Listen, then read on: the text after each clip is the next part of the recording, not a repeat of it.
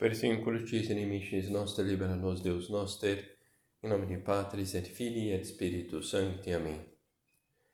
Meu Senhor e meu Deus, creio firmemente que estás aqui, que me vês, que me ouves. Adoro-te com profunda reverência. Peço-te perdão dos meus pecados e graça para fazer com fruto esse tempo de oração. Minha Mãe Imaculada, são José, meu Pai Senhor, meu anjo da guarda, intercedei por mim.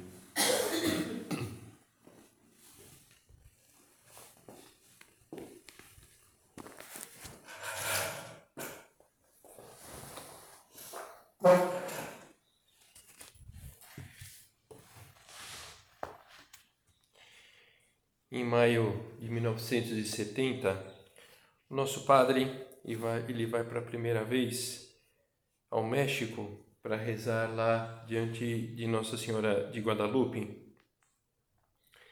E Dom Álvaro conta, num determinado momento, que ele foi a Guadalupe para colocar diante da Virgem os espinhos que via cravados na igreja e que tinham muitas manifestações na liturgia, na disciplina, na piedade, na vida de entrega, na família, e pedia que ela os levasse ao Senhor, porque com sua graça se converteriam em rosas.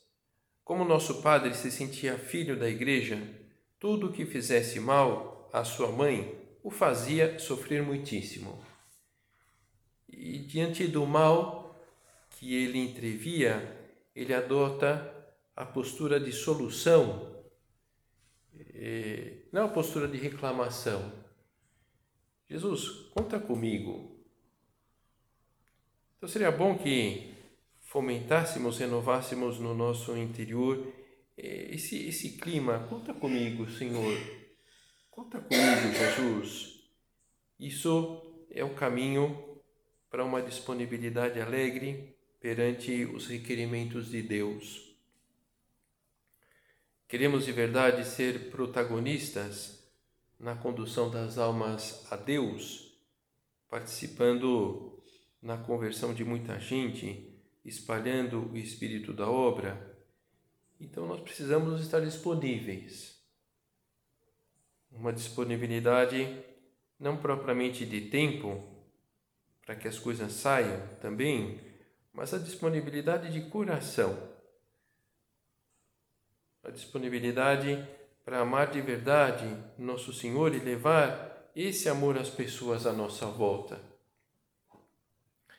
Jesus ele manifesta não só com boa vontade, mas com obras o desejo de secundar os desígnios de Deus. E na verdade que sentimos outra tendência no ambiente, em nós mesmos, algumas vezes. Esse desejo de secundar o desígnio de Deus Pai, que às vezes não é isso que nós encontramos no nosso interior. Cada um por conta por sua conta, as pessoas pouco disponíveis para complicar um pouco a vida pelos outros. E se algum momento nós sucumbimos a uma tentação semelhante, então, rapidamente olhar para a realidade divina. Devemos olhar para Cristo, imitar a Cristo, com mais delicadeza, sobretudo agora, quando se escuta um colossal não serve, não servirei na vida pessoal, na vida familiar, nos ambientes de trabalho e na vida pública, comenta o nosso padre numa carta. E nós vamos percebendo, enfim, não é que o mundo é, piorou, coisa do tipo, mas ao longo de toda a história da humanidade isso aconteceu e continuará acontecendo. Esse não serve, mas que não aconteça comigo, que não aconteça com você. Secundar para isso o pedido que Cristo faz no Evangelho: meu alimento é fazer a vontade daquele que me enviou e cumprir a sua obra. Então, essa, essa disponibilidade de coração procurando isso, aquilo que mais agrada nosso Senhor. Que bonito é ver na obra a disponibilidade como um bem que se faz presente em todos esses anos de existência da obra. Isso ajuda-nos bastante. O bom exemplo dos nossas, das nossas irmãs, dos nossos irmãos, que de fato vão abrindo o caminho, vão se dispondo, como nós estamos fazendo. Preciso agradecer ao Senhor sua grande bondade, porque minhas filhas e meus filhos me proporcionaram, neste quase meio século, tantas e tantas alegrias, precisamente com sua adesão firme à fé, sua vida rijamente cristã e a sua total disponibilidade, dentro dos deveres de seu estado pessoal no mundo, para o serviço de Deus na obra. Jovens e menos jovens foram de lá para cá com a maior naturalidade, ou perseveraram fiéis e sem descanso no mesmo lugar. Mudaram de ambiente quando necessário, suspenderam um trabalho e colocaram seu esforço em um labor distinto que interessava mais por motivos apostólicos. Aprenderam coisas novas, aceitaram com alegria ocultar-se e desaparecer, deixando lugar para outros, subir e descer. É o jogo divino da entrega, ao que meus filhos foram respondendo conscientes da sua responsabilidade diante de Deus de levar em frente a obra pelo bem das almas. É verdade que nós temos vendo, visto isso todos esses anos que eh, estamos na, na obra, nós mesmos temos feito isso. Então, que a gente continue por esse caminho vencedor. E continua o nosso Padre nessa carta. O Senhor brilhou e, sobra, e sobre vossa generosidade derramou sua eficácia santificadora, conversões, vocações, fidelidade à Igreja em todos os cantos do mundo. Assim brota o fruto sobrenatural de uma entrega sem condições. E isto, na obra, se pede a todos, porque deve ser sempre o ordinário, o natural. E a gente percebe que é assim nós mesmos, é, é o que nós buscamos na nossa própria vida, podemos conseguir mais, menos, passamos por períodos de mais disposição, outros de menos, mas perseveramos por esse caminho. Nosso mestre, nosso padre, o nosso grande mestre, seguido por Dom Álvaro, pela Guadalupe, por tantas pessoas da obra e de outras instituições que se identificaram com Cristo através desse esforço por estarem disponíveis. Dom Jesus Caçapo, ele conta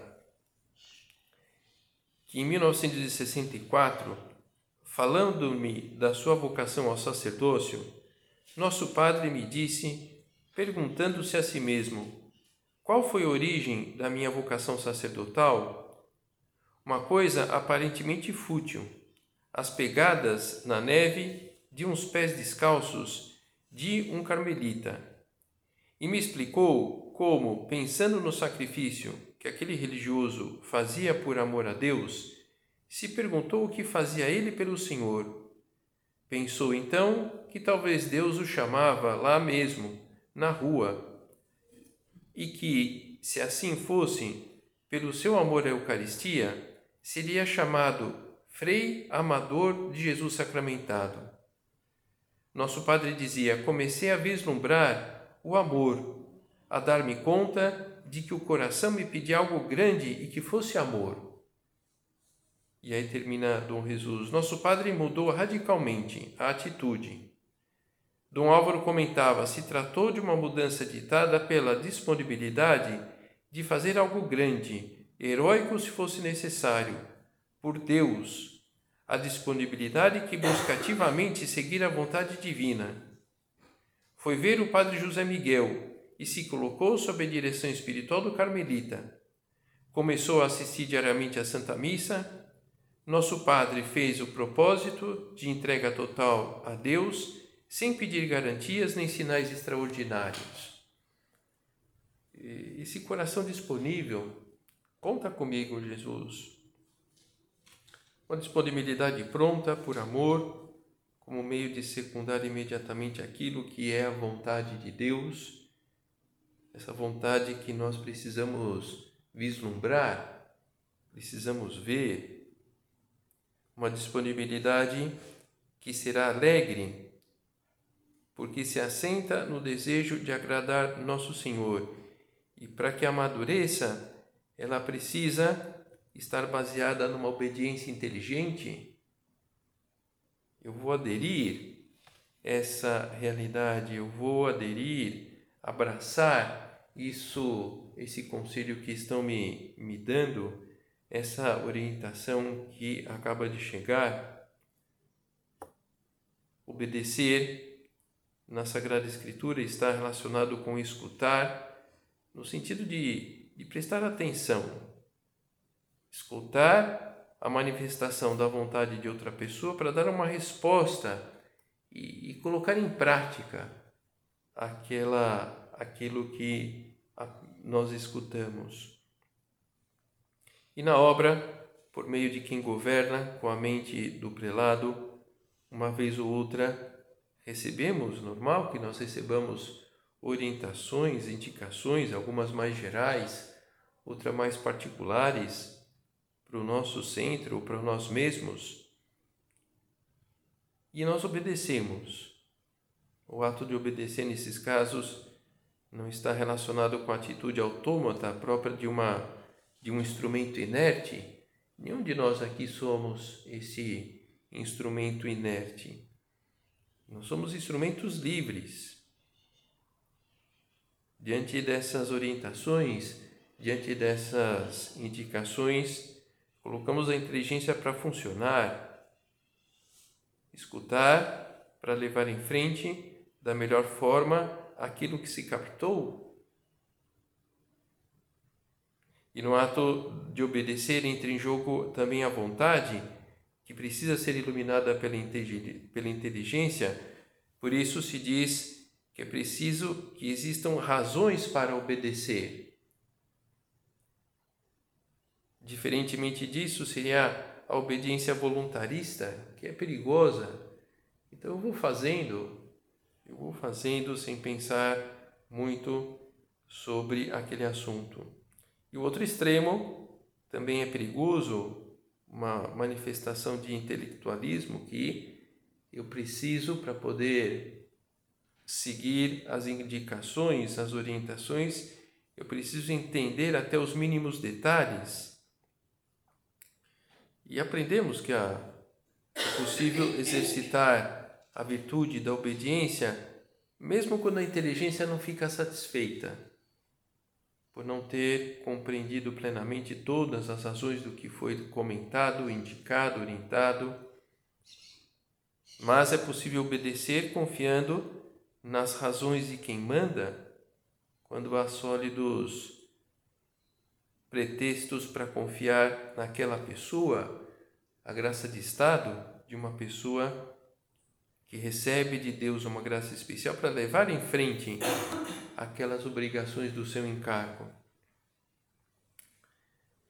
É preciso aprender a mandar, saber mandar com todo o império da autoridade, de uma autoridade que é serviço, diz o nosso Padre, mas tendo em conta que quem obedece, obedece exercitando a inteligência e a vontade, como seres livres, não como cadáveres.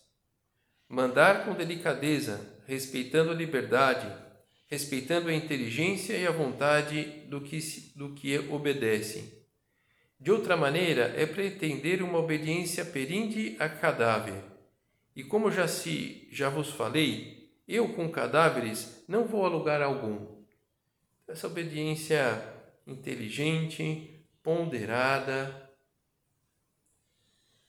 perguntar com simplicidade, portanto, o que não entendemos esclarecer algo que ficou um pouco nebuloso, comentar as dificuldades que se apresentam no seu no horizonte daquilo que é preciso levar em frente e seguir o que nos dizem, pensando na melhor forma de levar em frente as indicações recebidas, mesmo que não estejamos totalmente de acordo com aquilo. É razoável.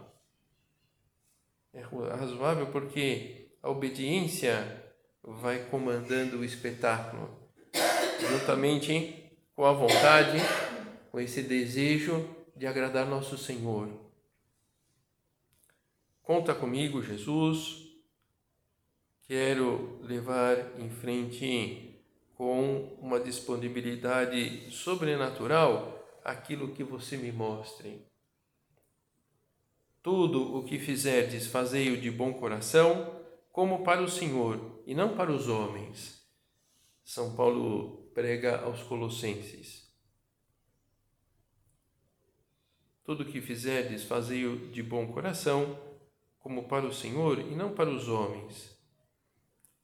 E onde nós vemos isso de maneira muito concreta no âmbito da Sagrada Família. Em Maria, não há nada que lembre a atitude das virgens nécias, que obedecem, mas estovadamente. Nossa Senhora ouve com atenção o que Deus quer, pondera o que não entende, pergunta o que não sabe. Depois entrega-se por completo ao cumprimento da vontade divina. Eis aqui a escrava do Senhor. Faça-se em mim segundo a tua palavra.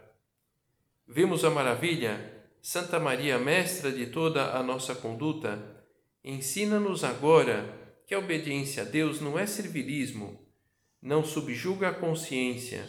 Pelo contrário, move-nos interiormente a descobrir a liberdade dos filhos de Deus.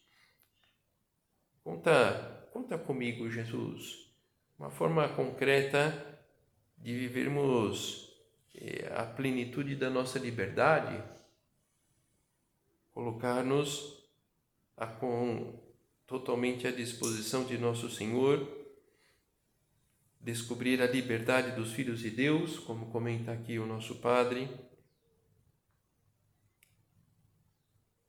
tanto São José como Nossa Senhora, percebemos como é possível viver a disponibilidade naquelas situações em que não compreendemos totalmente o que nos indicam. É quando a obediência se faz especialmente, necessária. Por exemplo, vemos na, na passagem da perda e encontro do menino Jesus no templo, nossa Senhora e São José já há três dias estavam atrás do filho e o encontram e questionam, como é natural, meu filho, o que nos fizeste? Eis que teu pai e eu andávamos à tua procura cheios de aflição. É razoável pensar que tanto São José como Nossa Senhora tivessem o desejo de se identificarem com a vontade divina mas estavam buscando razões para isso, para compreender o que, que Jesus tinha feito. Nossa Senhora pergunta e tanto ela como São José provavelmente não entenderam a resposta. Por que me procuráveis? Não sabias que devo ocupar-me das coisas de meu Pai? Eles, porém, não compreenderam o que lhes dissera. E nossa Senhora pondera tudo isso no seu coração. Nesse livro Vida Cotidiana e Santidade, os autores comentam um aspecto interessante desse dessa disponibilidade pela obediência, sobretudo diante daquilo que não está muito claro aos nossos olhos. Deus permitiu que não alcançassem a compreensão das suas palavras, as de Jesus mas certamente compreendeu que tinham um sentido oculto para ela naquele momento, que havia umas razões superiores e aceitou e se identificou com a vontade divina sem entendê-la. Isto nos mostra, de maneira mais geral, que se pode obedecer com obediência inteligente sem entender, mas sabendo que o mandato é inteligível, que tem um sentido que conhece quem manda, mesmo não conhecendo quem obedece, por sua limitação pessoal ou por qualquer outro motivo.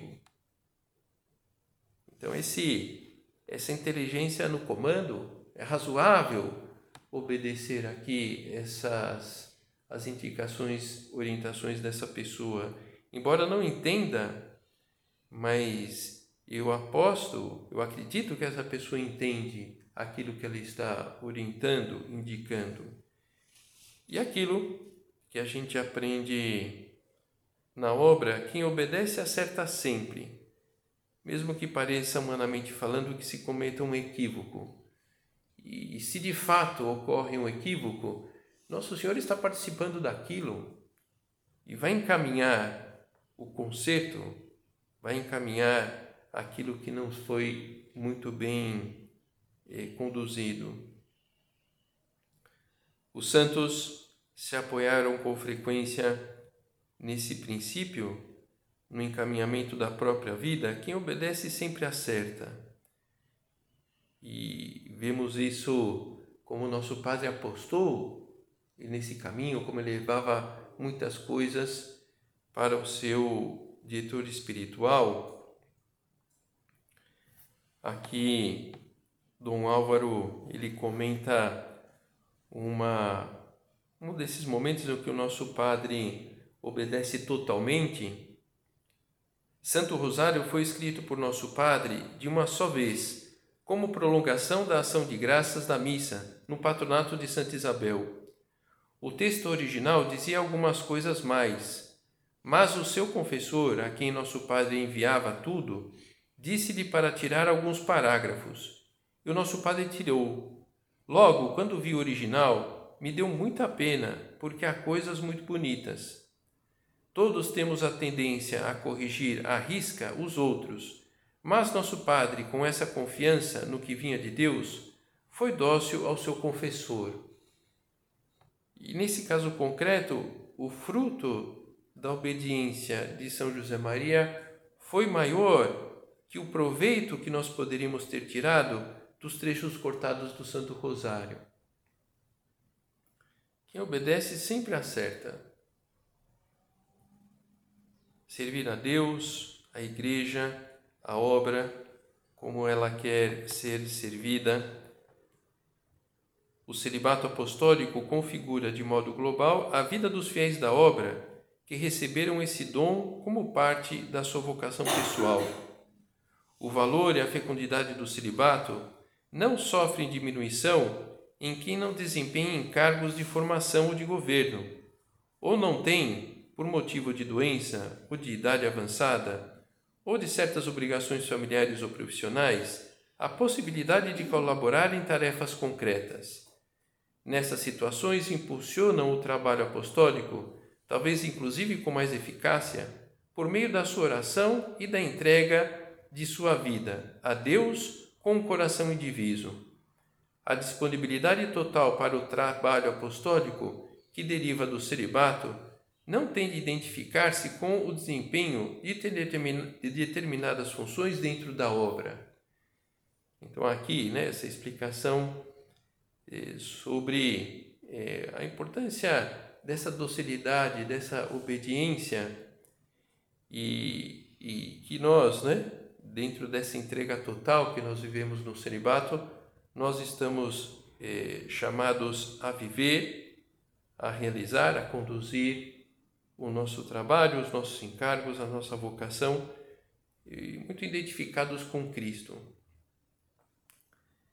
Disponibilidade para atender uma pessoa ou outra, para mudar o nosso encargo, para assumir outras tarefas no centro, mas, sobretudo, querer agradar a Deus através do ordinário. Como dizia essa passagem aqui, tendo um cargo, não tendo um cargo, tendo um encargo de maior ou menor projeção, nós estamos aqui para agradar a Deus.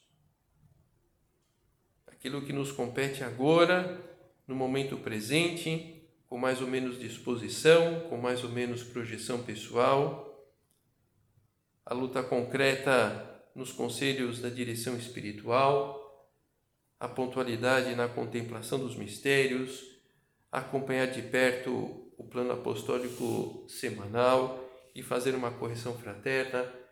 Então, essa disponibilidade de fazer o que nos compete em cada momento, com esse desejo de fundo de agradar a Deus. Creio que mais uma vez, lembro do, de Dom Javier contar a história de um irmão nosso que ele trabalhava num banco. Agora eu tenho dúvida se ele tinha um alto cargo no banco ou se o, o banco era dele, eu tenho dúvida. Bom, o fato é que ele, ele terminava o expediente, ele voltava para casa, tirava lá o seu terno, colocava é, a roupa, uma roupa para encargo, ia fazer concertos no centro, né? Então, Dom Javier ele destacava é, a identificação com Cristo desse homem, é, no sentido é, de fazer, de procurar agradar a Deus Cada momento não lhe competia. Dirigindo o banco, dirigindo o banco, consertando uma, um fio que estava com mau contato, é, tirando algum mato no jardim, isso, né? Consertando o fio, tirando mato no jardim.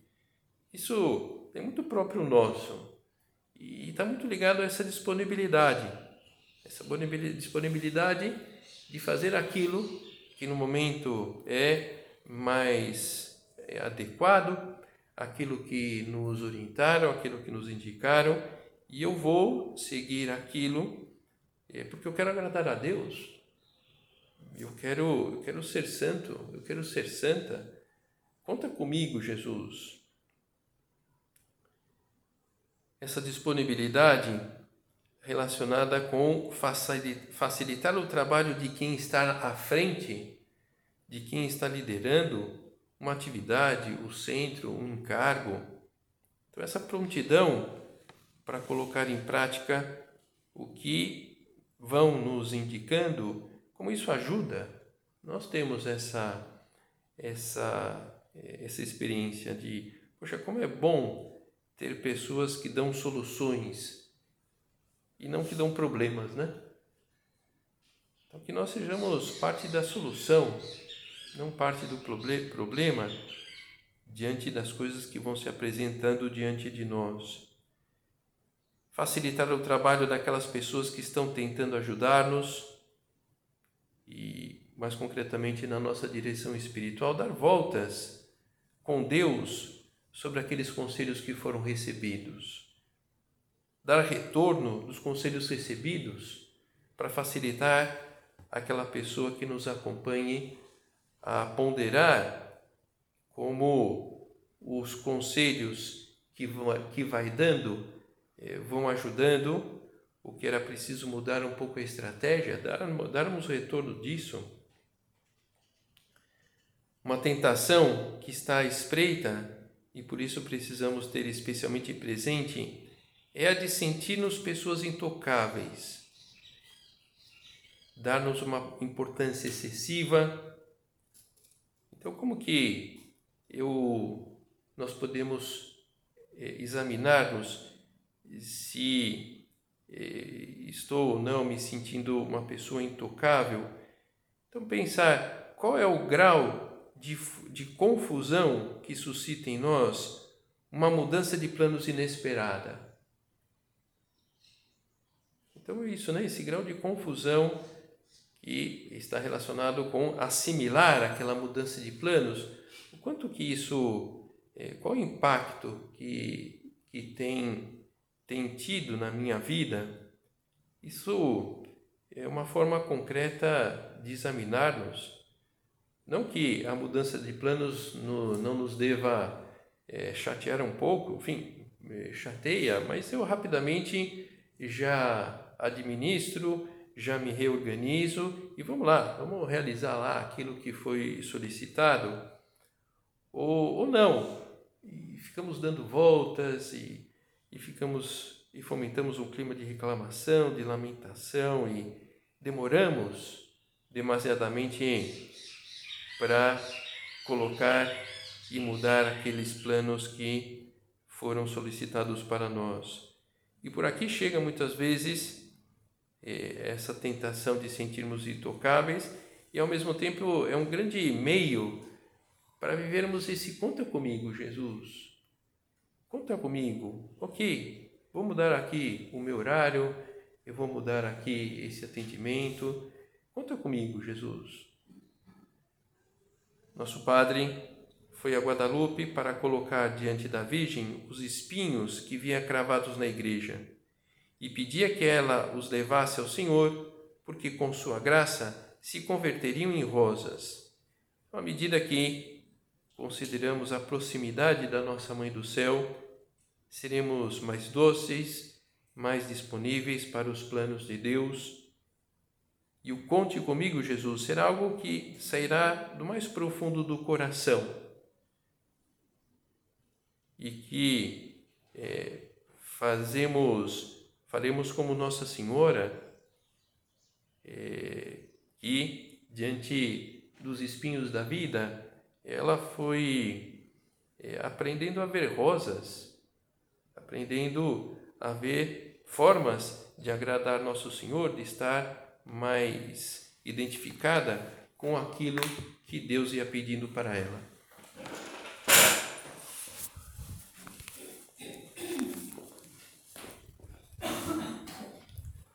Dou-te graças, meu Deus, pelos bons propósitos, afetos e inspirações que me comunicaste nessa meditação Peço-te ajuda para os pôr em prática. Minha Mãe Imaculada, São José, meu Pai e Senhor, meu anjo da guarda, intercedei por mim.